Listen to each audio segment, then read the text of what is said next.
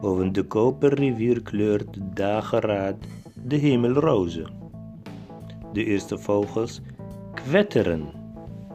En de koelte van de nacht heeft nog niet plaatsgemaakt voor de zware vochtige hitte van de dag. De stad om hem heen is in diepe rust. Zijn vrienden en collega's slapen de slaap der waardigheden in hun zachte donze bedden en hun weelderige huizen.